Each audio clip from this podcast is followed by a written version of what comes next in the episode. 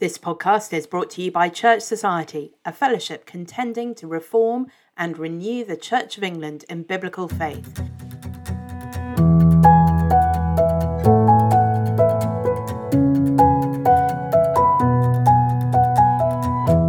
You'll find more information about Church Society and all the things that we do on our website, churchsociety.org. You'll also find there the full archive of the podcast.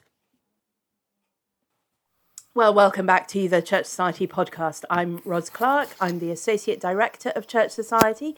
And today on the podcast, I am talking to Victoria Parsons and Fiona Bronston. We're talking about our experiences as women wanting to serve the church and some of the encouragements and some of the struggles along that.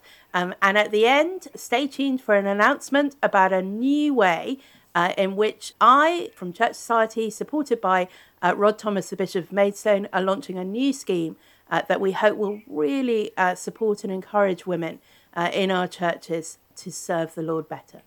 I wonder, Fee and Vicky, if I could just ask you, as we begin, just to introduce yourselves, tell us where you are in the country, what you do at the moment. Fee, why don't we start with you? Great, thanks very much, Roz. Well, I'm in Sheffield. And I'm the Women's Minister at Christ Church Central there. And I've been doing the role for 12 years now. Wow, wonderful. And Vicky?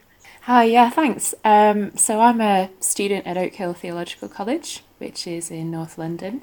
But as you can tell by my accent, hopefully, I'm not from here. So I'm from the Northwest originally. That's where I'm born and bred. But yeah, I'm in my sort of third year. Taking my third year over 2 years, so got this year and then another one to go. Brilliant. And regular listeners to the podcast might remember, Vicky, you were a guest some years ago, weren't you, when you were in a different role. I think, were you ministry trainee back then? Yeah, that's right. I was a ministry apprentice. So maybe you could just give us a bit of an idea of how you came to be a ministry apprentice and how you have sort of got to the stage you're at now in your studies. So it's a funny way really that I came into that position. Like all good jobs, it was through a friend. Excuse me. So I was living in Germany at the time, so I did my degree in languages. I had felt for quite a long time, even before that, that I might want to be a missionary. I really felt strongly that the Lord was calling me back to go to Germany. And while I was there, I sort of didn't really feel that being in ministry would be good unless I were trained better. So I was looking around for training, theological colleges, and also, you know, a church that would support me, and mentoring and things like that. And it sadly didn't quite work out there for me. But I was just talking to a friend back in Manchester who was at the church where I then ended up working, and she was like, oh, well, it sounds like you want to be a ministry trainee, and there's a position going. So that was sort of how I ended up there, moving back from Germany to Manchester again, and I was there for just shy of 2 years, and they very happily sent me to Oak Hill College. A couple of the people I was working with there on the team had been here as well some years back and spoke very highly of the training that they'd received and, you know, the friends they'd made and just how in the years afterwards it had really helped them to, I think, keep going in Christian ministry and not just intellectually, but really spiritually. So much of what had happened at college had been a changing of their person. So yeah, I was pretty convinced then, and the church happily sent me, so now I'm here. Great. And you say the church sent you. I mean, you obviously have been working as a ministry apprentice for a couple of years, which is obviously well known for being a well-paid, lucrative position. Presumably, you weren't in a place to just suddenly start paying fees and so on. I mean, does the church pay for you? How does that work? Well, I mean, the people of the church there are incredibly generous. I don't think I'm speaking out of line to say that many of them are not incredibly well off. So that part of Manchester is fairly deprived now. but they're wonderful people who just have gospel hearts and they prefer to invest in people. So they did send me off with some money to start, but really the majority of my funds that I needed, particularly for tuition fees and accommodation, came from applying to trust funds. So I had to scour the Charity Commission website and I wrote to friends and asked them who they'd got to support them. And then I just wrote to friends that had supported me when I'd done the UCCF Relay programme as well, to see if they would support me with a little bit each month. So that was quite a long process and a lot of praying and just seeing when the money came in. And that sort of piecemeal sort of a bit here and a bit there. I mean, it does add up and it is amazing.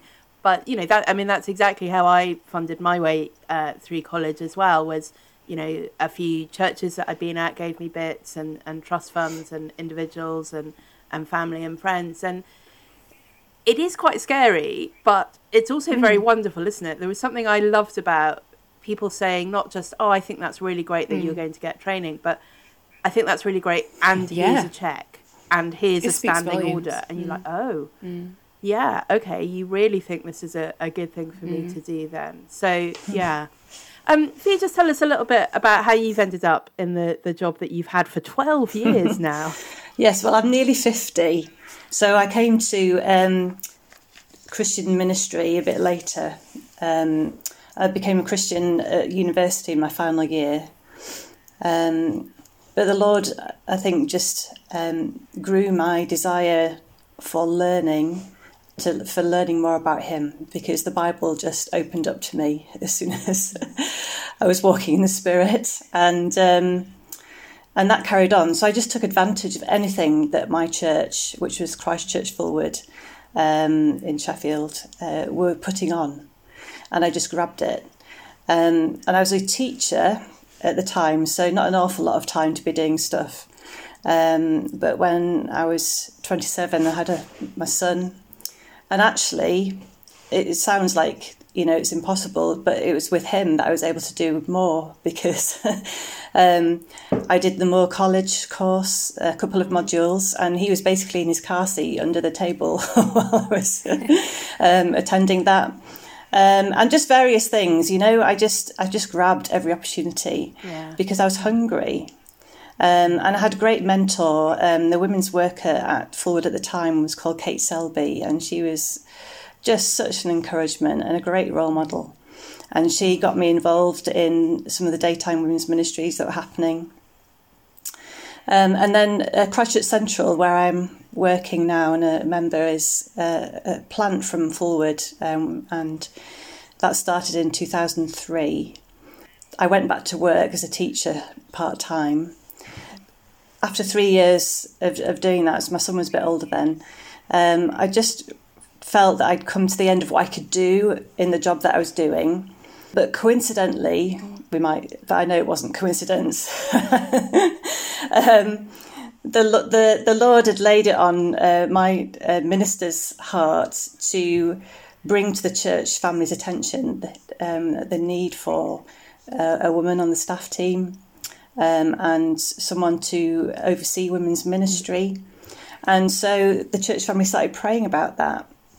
And he got together a group of women who met with him and prayed. I was one of those. And so everything kind of went from there. And eventually our leaders invited me to take on the role. It was voluntary when it started. It was part-time. But because I'd handed in my notice and I was thinking, Lord, where are you leading me? And when I'd heard about the women's ministry, I have to say a little light on went in my heart and went, oh, yes, I think I'd love to do that. But obviously the time and prayer led to the offer being made. And you were in a position to do that on a voluntary basis. I was. So you're married and presumably your husband has a job and that enables you to not need to be paid for the work you do at church. Is that right? Yeah, that's absolutely right. So if we're talking about supporters, he's my biggest supporter. And then further training came my way because, again, my minister, Tim, has been such a great encourager. and supporter for women's ministry and for me. And he said, Oak Hill, we're at that time doing some distance learning. And he'd been in conversation with them about doing something for Sheffield and the Northwest. There was something in Liverpool, I think, at the time. Yeah. But anyway, a little group in Sheffield was formed, and it was just the perfect window of opportunity for me. I couldn't have gone to London and done it full time. So I did a part-time foundation degree over 4 years with three other men. Brothers who are now working as associate ministers. So that was absolutely fantastic. And I just look back on that time as a real time of growth and encouragement, really. That's wonderful. I mean, it's really interesting, isn't it? Hearing everybody's stories. And you know, my story has elements of all of that as well, the sort of hunger for learning. And, you know, I did Moore college modules basically from when I left university. And I worked in various jobs and ended up as a teacher as well. And I think I did 18 Moore college modules, which is certainly more than anyone I've met. Yeah. And it was exactly that thing of I just want to keep learning. And I wasn't always in, you know, I was in lovely churches, but I wasn't always getting great Bible teaching, and there weren't loads of other opportunities. And I just had to keep doing it. And then eventually so the opportunity came up to do Cornhill.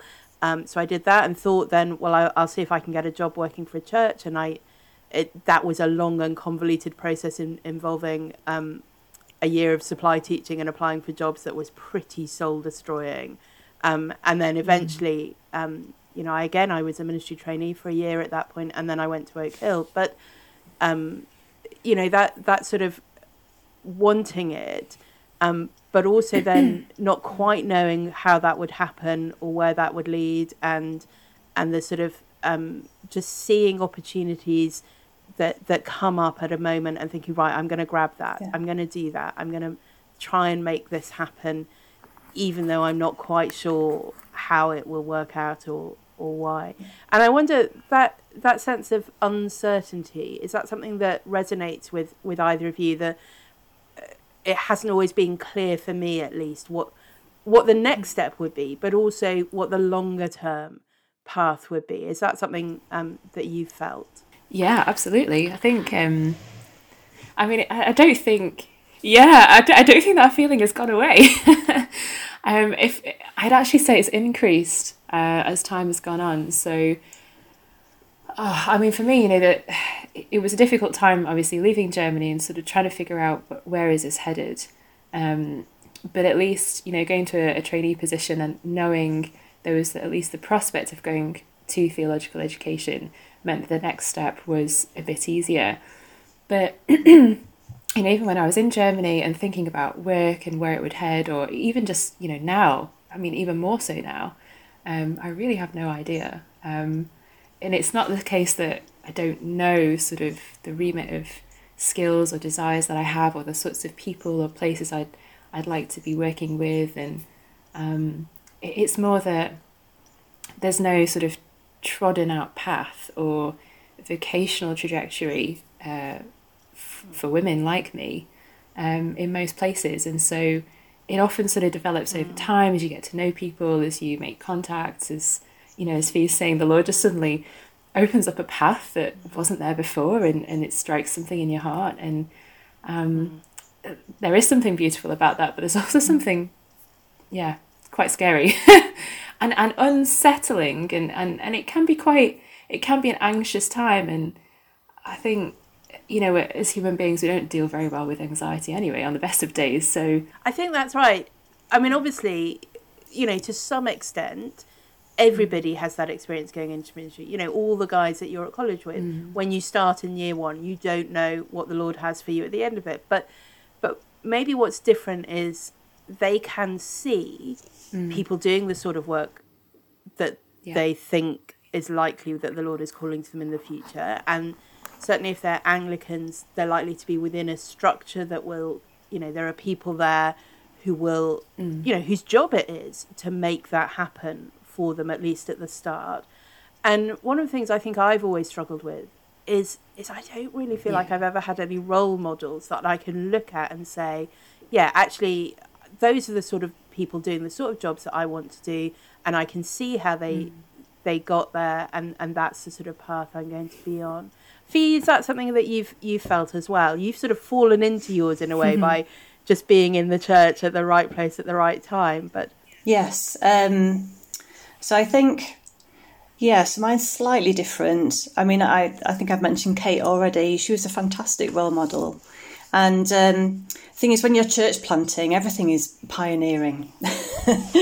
So I was the first women's worker, and so basically Tim trusted me to just develop things as we went along, and really it has been a path of discovery that we've been doing together as a church family about what this will look like and what it will mean. I'm so thankful to the Lord. I mean, I just have thoroughly enjoyed it, and he has given me great joy in the work that I do. When I first started, I meant to see Kate because she was still at Fulwood at that point. I said, Kate, tell me, what do I need to do? just download everything into my brain, please, Kate. And we had a wonderful chat. But at the end of it, she said, Fee, what you need is a mentor. You need someone that you can just call on who's not in your church, that you can go to and talk stuff through with. So I was like, great, thanks, Kate, very much. And so I came home and I thought about it, and I went, well, do you know what, Kate? I think you've got yourself a job there. Absolutely. That's wonderful. I got back in touch with her and said, Kate, would you meet with me, please? Yeah. Yeah. So her job was changing, and she would be moving on in a couple of years. But she gave me a couple of years of Friday lunchtimes once a month. Brilliant. And that was just absolutely fantastic. So that's so interesting. You know, when you're talking, for you can hear so clearly the roles that both Tim and Kate have played and how crucial they have been in developing your gifts, recognising your gifts, encouraging you to be equipped and to train, and then, you know, okay, here are the opportunities to use those gifts, and we're going to support you in that. And then, you know, as opportunities come up, like they did with the Oak Hill training, we're going to support you to do that. And I think that's a really wonderful model of how the church ought to be with everyone in these congregations. You know, I do think that's a key role of a pastor is recognising the gifts that God has given your church and encouraging people in those and equipping them to use them and giving them opportunities to do that. And I mean, I feel like, you know, we all want a minister like Tim and a mentor like Kate, and that would be brilliant, wouldn't it?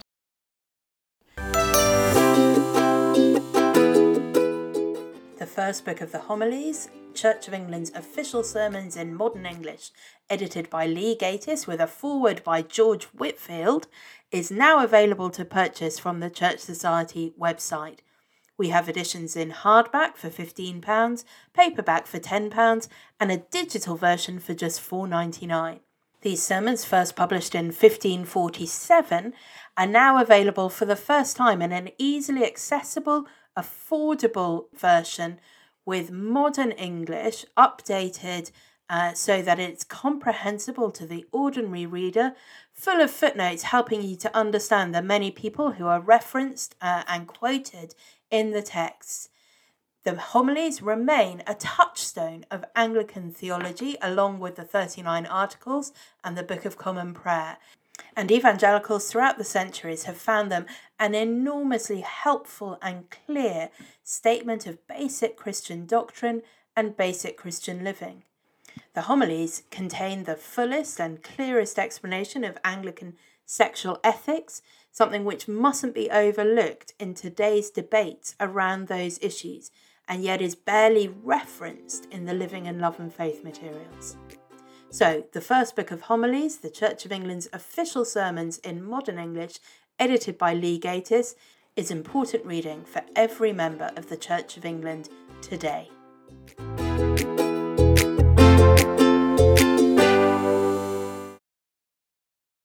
Talked a little bit about some of this, but I wonder if as you look back whether there have been particular struggles or obstacles or times when you've just thought, I just don't know whether this can be what God's calling me to, or I think it is, but I don't know if I can do it.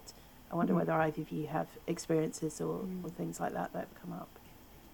They're both looking blank. It's obviously been very straightforward. No. Well, I'll go first. I'll tell you for me. It was... Well, a number of moments, but particularly I talked about that time after I had finished Cornhill, and obviously while I was doing Cornhill, I'd been applying for jobs, and then I had another year or so after that of applying for jobs, and I was in my late 20s at that time, and I didn't have any previous paid ministry experience, although I'd been, actively serving in churches and in different sorts of ministries around that. And I'd loved Cornhill, and I, had been, it'd just been a really terrific time. And I really thought I had strengths that I could bring to a church work job. And I knew I didn't have loads and loads of life experience. I knew I wasn't the person who was going to counsel your women who are going through traumatic situations well. But I knew that I could teach the Bible really well and encourage women. And the thing that was hard, how few opportunities there were, during that whole time, it's about 18 months. I think there were maybe a dozen jobs that I even felt I could apply for. And part of the issue there was almost all the parachurch ministry jobs I didn't feel I could do as a complementarian. And that may have been different. I'm not saying there were no complementarian women doing those jobs, but in terms of how you think your complementarianism applies on the ground, some people would have different understanding of how they could do that and what they felt was appropriate. And I think probably now where I stand on that is a bit different from where I was 20 years ago. But at the time, I didn't feel like there were many of those that I could apply for. And lots of the church jobs I was applying for, they weren't really looking for someone like me. And it was just pretty soul destroying being turned down again and again and again for jobs that some of which I really thought I could do. They seemed absolutely perfect for me on paper, and I didn't get them, and I didn't know why. And it also just felt like I don't know what to do next. I'd sort of done the training that I could afford to do. I thought I was in a position where I could do that. I'd given up my full-time job. I was ready to move anywhere, do anything. And it was just one closed door after another. And then there was nobody really, my vicar was kind and tried to be helpful. And they, looked out for jobs in the Christian papers and that kind of thing that they thought would suit me, and wrote really lovely references. But it just felt like I don't know what to do now. It felt like an absolutely blank path, and I didn't have anyone that I could phone up and say, what do you think? Should I just stop? Should I just go back to teaching? Or, should I try this or should I try that? And that was where I felt really on my own in it. I mean, obviously I'm a bit... earlier in the process of training, and my experiences have been a bit different, but I felt that I think the last couple of years. I think one thing I didn't quite expect coming to theological college was how different, maybe this was naive, but how different it really would be to say my first university experience, in terms of the ratios of men and women, the sort of parity of job opportunities afterwards, the I guess the mentoring that's available, or the sort of conversations that you can have and networks that you can build, and it's funny, isn't it? I think the Lord does use even pandemics to raise these things and to bring them up in your own life as matters that you are really concerned about, but I remember the last sort of year to year and a half, often talking like with my parents or with a couple of friends who weren't at college, and just saying, am I really doing the right thing here? In the eyes of everybody else that I would speak to who's got a different job, Christians or non-Christians in other employment, they just all think I'm a bit mad because it just doesn't look like I can't see a way out of college that provides the sort of employment and mentoring and pathway that would probably be right for me. And I wasn't seeing those people around college. I wasn't seeing other women, for example. I was seeing a lot of guys that I was like, well, I'd love to work with you, or I'd love to do what you're able to do, or, you know, looking at some of the lecturers or ministers that came in and thinking, oh, yeah, I'd like to do a little bit of that or a little bit of that. But just, yeah, not finding, like you say, really, those role models or those openings, and wondering, do I just wait for the Lord's timing? Or is this a systemic problem that I'm coming up against and I cannot solve? And do I need to think about, you know, I did my degree in languages, do I need to think about tutoring German, for example, and earning a wage that way, and just sort of being helpful? And I think the most unhelpful thing that people said to me at the time, and, you know, this is not really a criticism of like friends here, but that some people did say to me, you know, well, theological education will be useful anywhere you go, Vicky, you know, I'm sure you'll be a blessing to the church. And I just kind of felt, but that doesn't answer my question. You know, that's not why I'm spending £9,000 a year at theological college. Yeah. You know, I need to make this viable. And that wasn't because they were trying to be unhelpful. They were trying to genuinely be helpful and encouraging and say the Lord can use you anywhere, Vicky, which is true. But it didn't answer the systemic problem and the burden of what I was feeling. Exactly. And I think that's a really helpful thing. Both those things can be true at the same time. Yeah. The Lord may be wanting to teach you patience and dependence and trust and faith, but also there may be a much bigger systemic problem that actually he wants you to be aware of and start raising questions about. And I don't think doing that is an expression of not trusting him. It's a, you know, and I think sometimes maybe we're too slow or unwilling to raise those bigger questions because we think it's all about us, and actually I should just suck up whatever the Lord wants me to. But, you know, and at what level, yeah, it's fine. But also, you know, one of the things I feel very passionately about is changing the culture and the structures to some extent of how we value women in the church and their ministry in the church, and how we do that in really practical, clear ways. You know, it's not okay that still in 2021 some churches just automatically pay their women staff less than their male staff. It's just not okay. And it's not about not trusting the Lord to provide if you're the woman in that situation. It's about saying this is not a reflection of the gospel. This is not a reflection of how God values men and women. And if that's what your church is doing, even if they are saying all the right things about men and women, they are showing that they don't really believe that. And so I think, yeah, we do need to be more willing to speak up about those more deep-rooted problems. And I think if you don't speak into those problems, I think it has deep spiritual and theological consequences for men and women. So it does, you know, I hope I'm not speaking too personally, and it doesn't relate to anybody else's experience, but it does make you question, what does the Lord actually think of women? And what does he really think the church is about? And I just think we have a world looking on that already distrusts the Christian gospel.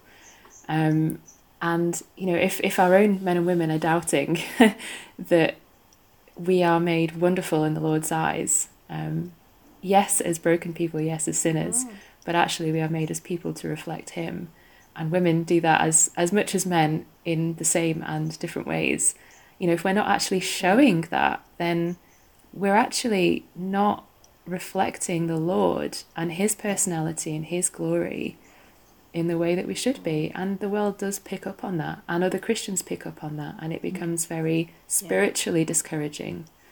It puts people off. Yeah, absolutely. And I think that's right. You know, we do want, as a church, you know, we don't want to be driven by the world's agenda, but actually we ought to be aiming to do things better than the world, not worse than them. And, you know, that recognition of the equal value of men and women in because we are created in God's image ought to drive us to be treating, you know, men and women, you know, wonderfully in our churches, not somehow giving us license to be sexist in the way we're treating them and give women a lesser role or a lesser place. Yeah, that's my hobby horse. Anyway, complementarianism is not sexism, and I do think we need to be careful about that. But I want to just move on to maybe think more positively about this. And what are some of the things that you think would really help, or, you know, would really have helped you at different stages? I mean, you know, we've heard from Free, we all want a Tim and a Kate in our lives to help. But I wonder if there are other things that you think, yeah, it would have really been great if I'd had this kind of support to turn to, or this kind of help that I could call on. I mean, at different stages. I have to say, I do think that the Lord has brought people along my path at just really key moments. I think the Lord is so providentially kind. You know, when I was a UCCF relay worker, you know, my staff worker was brilliant. He just shoved me into all sorts of things I never would have thought I could do, because he saw potential there and he wanted to throw me into the deep end. And I was immensely grateful. And then, you know, just at various points of crises, there have been people who've rocked up and said, oh, what about this? You know, like my friend, for example, that I, you know, got this job up in Manchester through. But I think the thing I probably would have, well, that I've been longing for really for some years is for mentoring. And the kind of support that comes from a minister or a team that says, we see your value, we see what you can do, and we really want to invest in that because we think that will be good for all of us. You know, so it's not about you and the kind of selfishness of you as an individual, but really the welfare of all, and to put the funding and the time and the mentoring into that. So not me having to constantly build the networks myself or find the people, or, I mean, it's wonderful the Lord has provided and brought people along my path, but not having to depend solely on that at providential times, but actually having something that's local church based, because there's been a mindset shift, but also perhaps more nationally, you know, connecting those dots, that this is something that we're all working together to do. So, you know, mentoring, training, actual job opportunities. But yeah, having that kind of base where it is actually available in the local church in most cases, rather than a bit here, a bit there. Yeah. Yeah, really helpful. Fee, do you have anything to add in that? Well, I guess things that I've really appreciated over the time I've been working for church now are just, things that I've been pointed to that have just been really helpful. So Kate introduced me to the Proclamation Trust Women in Ministry Conference, and I've been to that 3 or 4 times in these last 12 years, and each time was incredibly helpful for networking and just finding about other resources that you can use and are helpful. Because I think, I'm conscious that when I often go to other sort of ministry meetings or conferences where it's, men and women together, the men are are more numerous, being the church leaders, of course.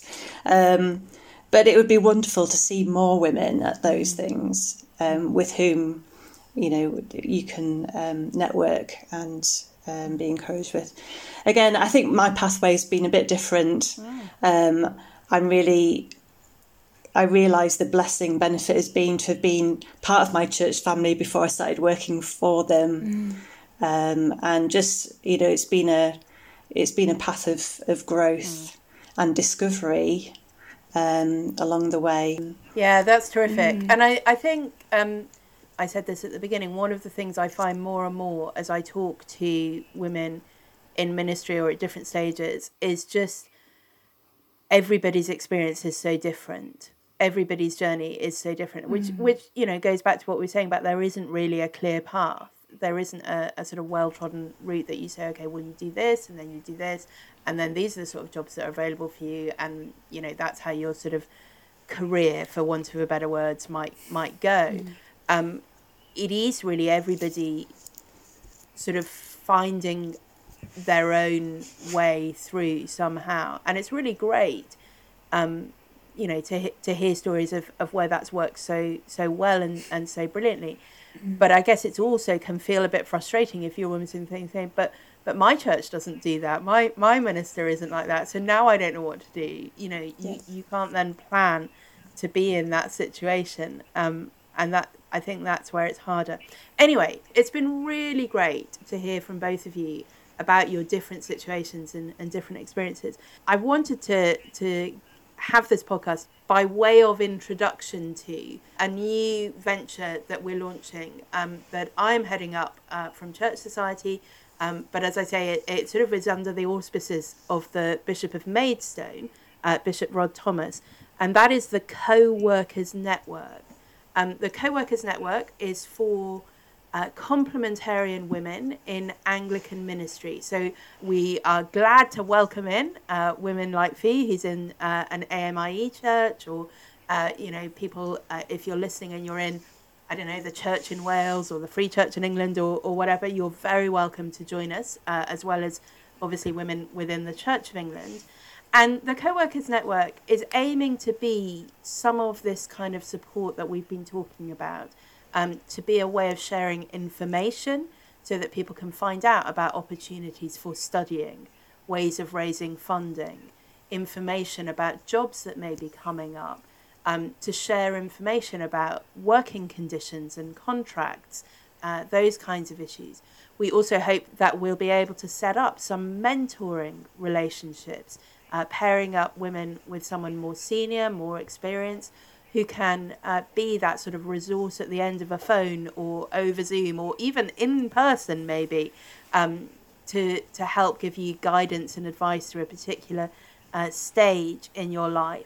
We're hoping to host a number of webinars on particular issues that might be relevant. So, for example, you know, I'd love to do on how you work well with men and women in a staff team together, and maybe get a couple of male ministers and female workers and have opportunity to think more about that. I've forgotten what else we're planning to do, but we are planning to do a number of things. Anyway, you will find information about all of this on the Church Society website. There is a Facebook group which you can join and an email newsletter to sign up for, and you will get all the information about that. And that we'd love to have you, whether you're already in ministry, whether you're paid or unpaid, whether you're in training, or whether you're somebody just starting to think as you sit in that church, I'm really hungry to learn more, and maybe the Lord is calling me to some kind of more formal ministry role in the future. So that is the Co-workers Network. You'll find all the links for it in the show notes in this podcast. Thank you so much, Fee and Vicky, for sharing a lot of quite personal things about your walk with the Lord and your journey into ministry. It's been so great to hear from you. Thank you so much for listening to this episode of the Church Society podcast. You can find the whole podcast archive on our website, churchsociety.org. Don't forget to subscribe to us on your usual podcast app, and we'd love it if you are able to leave a review or give us a rating over there as well.